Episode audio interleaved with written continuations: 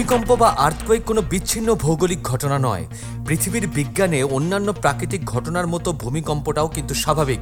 যদিও পৃথিবীর ইতিহাসে এমন বেশ কিছু ভূমিকম্প হয়েছে যা পৃথিবীর উপর বসবাসকারী জীবের অস্তিত্বের সংজ্ঞাটাই দিয়েছে বদলে। কিন্তু এপ্রিল সিক্স, টু এই তারিখের আগে বিজ্ঞানীদের কাছে এমন কোনো খবর ছিল না যে পৃথিবী এবং পৃথিবীর বাইরে চাঁদ, এর বাইরে যে বিরাট ব্রহ্মাণ্ড, সেখান থেকে কোনো কম্পনের খবর এসেছে। যদিও বিজ্ঞানীদের মধ্যে এই ইনফরমেশন ছিল যে সূর্যে অনবরত ভূকম্পন চলছে, কিন্তু কোনোভাবে অন্যান্য গ্রহ থেকে কিন্তু ভূমিকম্পের স্পষ্ট কোনো রেকর্ড ছিল না।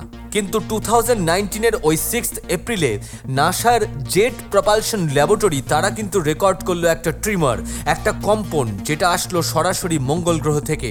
আর এই প্রথম পৃথিবী এবং চাঁদের বাইরে কোথাও ভূকম্পন রেকর্ডেড হলো। এটার নাম দেওয়া হলো মার্স কোয়েক